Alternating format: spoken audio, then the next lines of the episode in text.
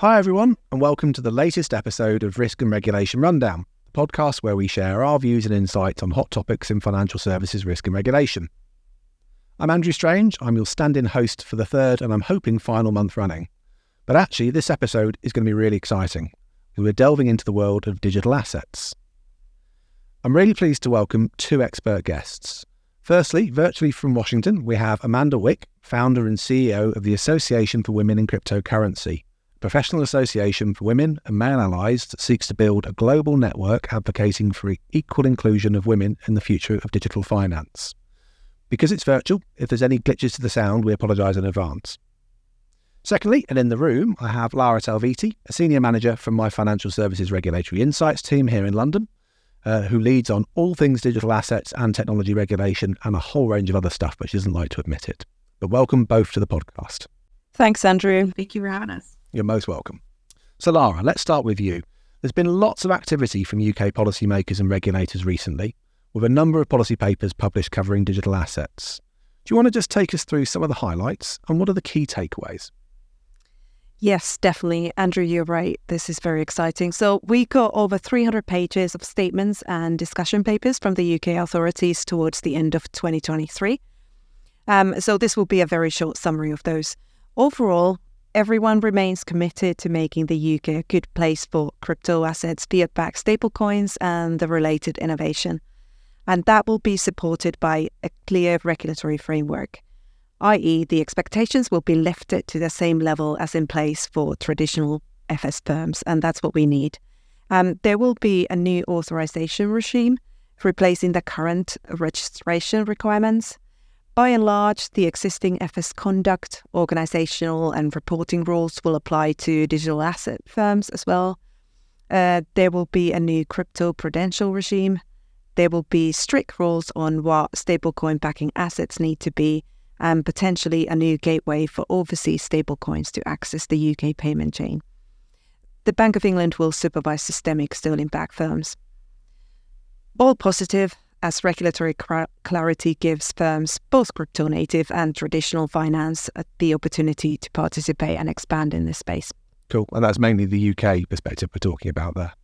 Yes, indeed. Cool. Well, in that case, let, us broaden it out and let's talk about the world. So, Amanda, with your um, wealth of experience in working in the US, not least in your roles at the Financial Crime Enforcement Network, the US Justice Department, and Senior Investigative Counsel for the House of Representatives Select Committee, what, what are your perspectives on how the question of regulation of digital assets has progressed in that kind of wider environment?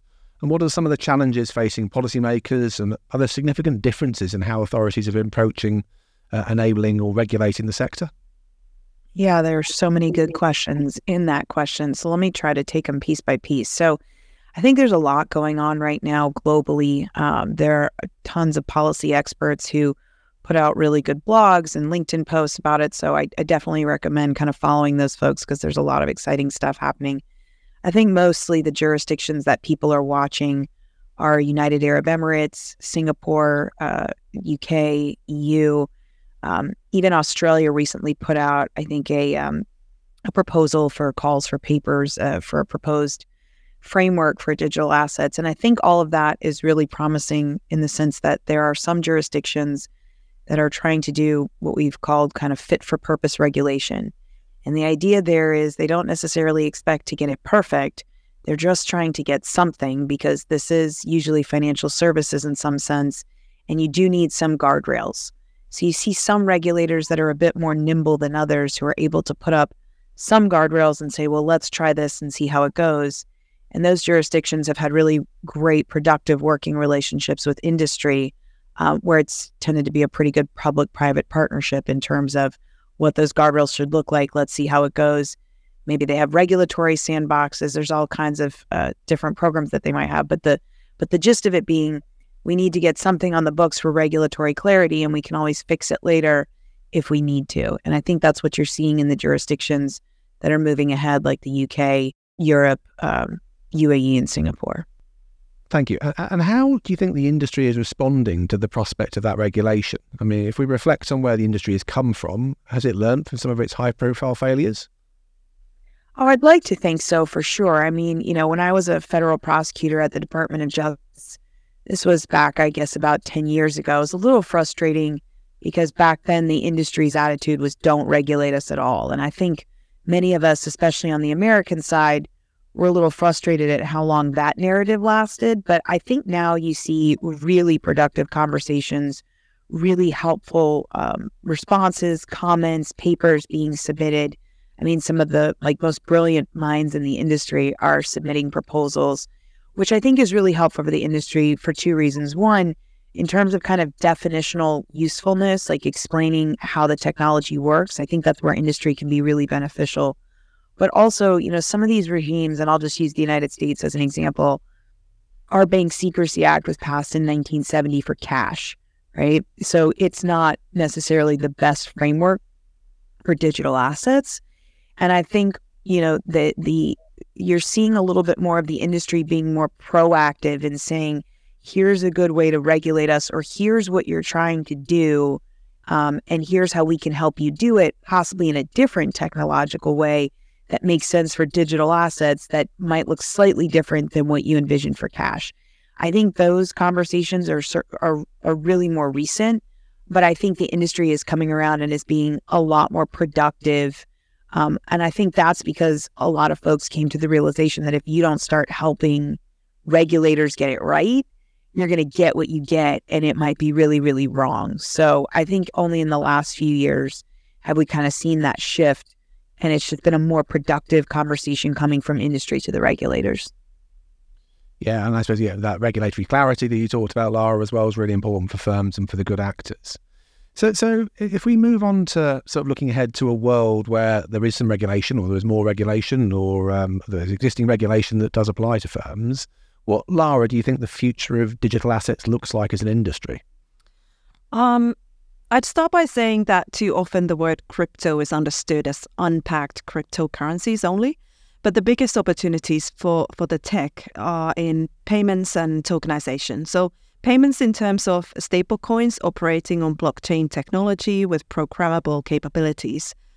Um, enabling more inclusive payment and financial systems, faster, cheaper payments, and less barriers, especially for cross border payments. Um, and, and this applies to retail, wholesale, and intercompany stablecoins. Um, stablecoins will transfer online services, support Web3 innovations, and will also play a big role in digitizing traditional securities in tokenized financial markets. Um, so, tokenization itself will re- revolutionize um, the FS industry as a whole. And in, in the short term, asset management in particular, think of fewer intermediaries and more direct access for customers, especially on real life assets. And you'll also get lower costs and quicker settlements. So, and, and despite DLT being decentralized as a technology, it has the potential to consolidate risk within a single tech platform for instance, using a single DLT infrastructure for payments. So I reckon those two are probably some of the biggest opportunities in the market at the moment. And it's interesting. We saw, um, I'm going to get all the names wrong, but there was a recent paper around the regulatory framework for tokenization that came out of the Asset Management Task Force group led by Treasury, wasn't there? And actually, I think the conclusions were actually there weren't necessarily current barriers to, to firms taking first steps in this place, which would be really interesting. It will be, yes. So, what in terms of so obviously it's all full of opportunity, but there must be some challenges for industry as well. What are the challenges? Um, well, in, in terms of regulation, in my opinion, the lack of jurisdictional equivalence, which Amanda touched on. So, where the regulatory standards in one location would be comparable to the standards of another, that's that's um, that's lacking. And navigating through often contradictory obligations can be really challenging for firms. So, in this space, as you can imagine, uh, very much global, um, firms really have to think about their long term global strategy early, even when they are still at startup stage. So, and, and not just um, the regulatory maturity of countries or a country, but also what impact that will have on the cost of operations, available talent pool, and the country's global rep- reputation. That's very true. And I know certainly in one of our prep calls, we had some interesting debates about the moving move, movement of talent around the world, because you're right, it is very much a global issue when it comes down to it. So fascinating. So, Amanda, we've talked a little bit about how policymakers and regulators might approach this from a sort of regulatory perspective. But uh, if I think about sort of supervision or enforcement of the industry, how do you think that's going to progress and develop? Well, look, I think, you know, we've had some major enforcement actions recently in the United States, um, both with two major exchanges uh, involving the Department of Justice, FinCEN, the CFTC, the SEC. Uh, there was a full alphabet soup, I think, on, on the on the last big one. And I think that was a really important piece in the sense that um, I really do think that enforcement of exchanges, you're you're probably going to see that pick up because to Laura's point earlier, you can't have jurisdictional arbitrage, which means that even if jurisdictions have similar rules, they they have to have enforcement, right? So if companies register and uh, are doing business in a jurisdiction, they need to be examined, they need to be supervised, and there has to be enforcement for it to matter. So I think, you know, so far, I think many of the major enforcement actions have come from the jurisdiction that actually has the least regulatory clarity. Um, although I will say in the AML sphere, it's been clear since 2013. That's the one thing that we that we did do was was was AML. Um, but I think you know, I think the general hope is that enforcement actions, unfortunately, are necessary to get folks to do the right thing. If you were in the TradFi industry, you saw this. You know, if you worked in a uh, AML department in a financial institution, pretty much anywhere that you know was was properly regulated, there's a constant tension between the business side of a company and the uh, regulated side of a company. So, unfortunately, you need enforcement to get companies to do the right thing, and that's probably my background as an enforcer that, that tends to think that. Um, but I think the general hope is that, uh, like, I don't want to say a slow and steady stream of enforcement actions, but where there need to be enforcement actions, I think you're going to see some on exchanges. Um, I think you're going to see more on mixers. Like we're constantly seeing designations of mixers. So I think you'll probably see more enforcement actions there.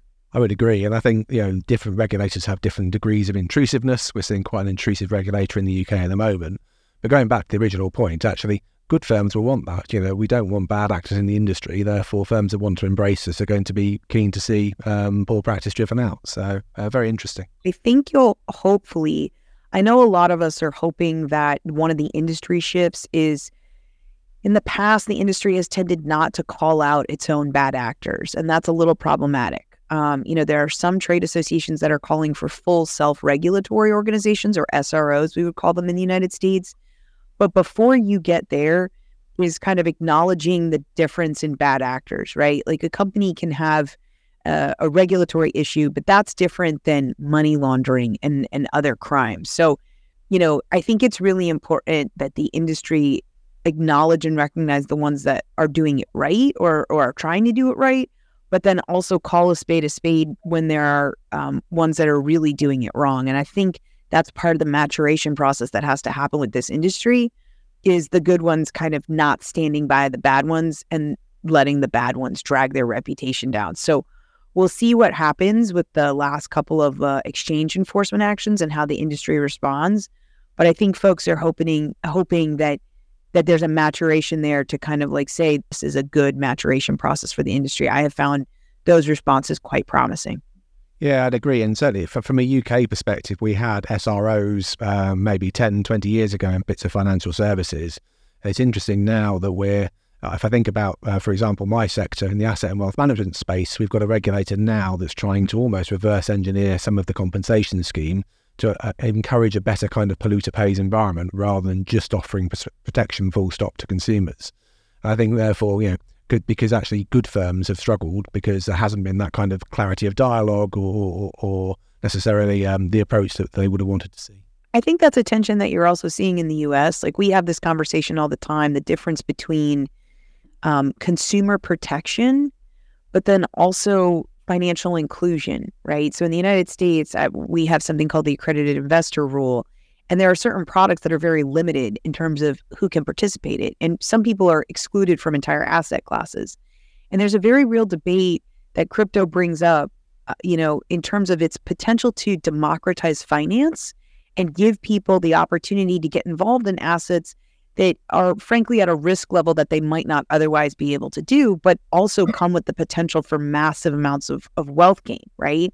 And there's this discussion going on in the United States. It's kind of like, well, really, you know, historically we've dealt with that with disclosures. We've disclosed the risk and then people are able to, eh, you know, make an informed decision. And I think right now that's something still missing in some jurisdictions. And, you know, Laura, I'd be curious your opinion on that. But I think in the US right now, there's a real concern that the balance between consumer protection and financial inclusion hasn't really been struck because, like, the awareness of scams, the awareness of volatility, the awareness of like the security issues doesn't really seem to be commensurate with um, it, with what's necessary, like from an education perspective, and certainly not from a disclosure perspective. I think some other jurisdictions are doing that better, where you see mandatory disclosures on nearly everything related to crypto and some jurisdictions are a little bit behind. Yeah, I mean, I would agree. It's, it's interesting. I was um, I was just looking up a quote from uh, our new city minister in the UK um, from the end of November, um, where he described when challenging regulators that he didn't want watchdogs to end up overseeing the safest graveyard. But I think there's a really interesting debate, probably far broader than this podcast, around the interaction between innovation and risk and competitiveness, consumer protection and vulnerabilities and so on, because these things are all inherently linked, and it's it's a difficult balance to, to, to, to seek. Yeah, 100%.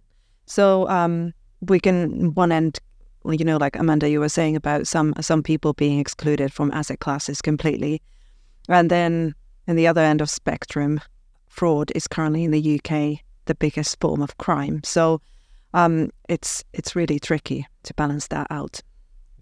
Uh, yeah, I think that's something that all jurisdictions are facing. I just got back from uh, the Crypto Assembly conference in Australia, in Australia right now, the discussion is just consumed with scams, right? Like it's very difficult to get past that, which is slightly ironic, I will say, as a federal prosecutor who specialized in money laundering.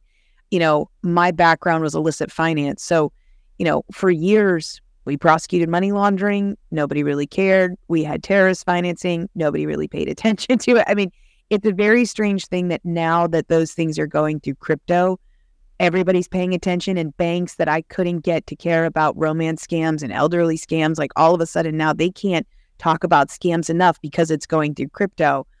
And th- and that I think I find a little bit frustrating is the disingenuousness and crypto is in some ways a victim of its own success because the visibility in crypto allows you to see it and point to it and say see right there there's crypto involved in this illicit finance.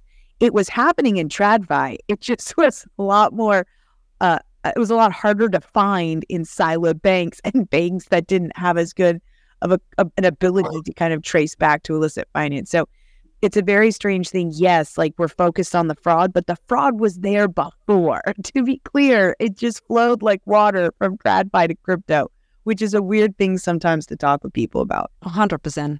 And fraud in cash, still ongoing and the biggest of them all, I'm sure. Yeah, I think I think we actually picked this up a couple of months ago in our podcast with Ben Luddington from PwC, where we were talking about some of these issues as well. And, and I don't want to, um, to, to, to go over old ground again, but Amanda, since we've got you here, um, our, our, podcast last month was around diversity and inclusion, which obviously is something your organisation is uh, uh, uh, heavily involved in and very passionate about. So uh, the UK recently actually published a number of consultation papers aimed at boosting diversity and inclusion in, in financial services more broadly. Um, but given your role, what do you see as some of the challenges related to, to D&I that digital assets or the digital assets industry faces, and, and how can these be overcome? Oh, obviously, it's something I'm super passionate about. Uh, I founded the Association for Women in Cryptocurrency a little over a year ago because when I left the US government, where tons of folks in crypto, in fact, most of us in crypto, the agents, the prosecutors, the analysts, OFAC, FinCEN, DOJ, everywhere you looked, it was actually all women. It was amazing. And then I left the US government, went to Chainalysis, and looked around the private sector, and you would have thought there were no women in the industry. There actually are, there's thousands, but it's just there's something very weird um, where at crypto conferences, blockchain conferences, there's just not the same inclusion of women, the same profiling, even when articles or you know uh, media go for for people to quote, it's it tends to be men. And so the perception is, you know, in fact, it drives me crazy when people are like, well, we need more women in this industry. And I'm like, don't get me wrong. We need more women in parts of the industry. And we can talk about how there's a pipeline problem for things like engineering and product, et cetera.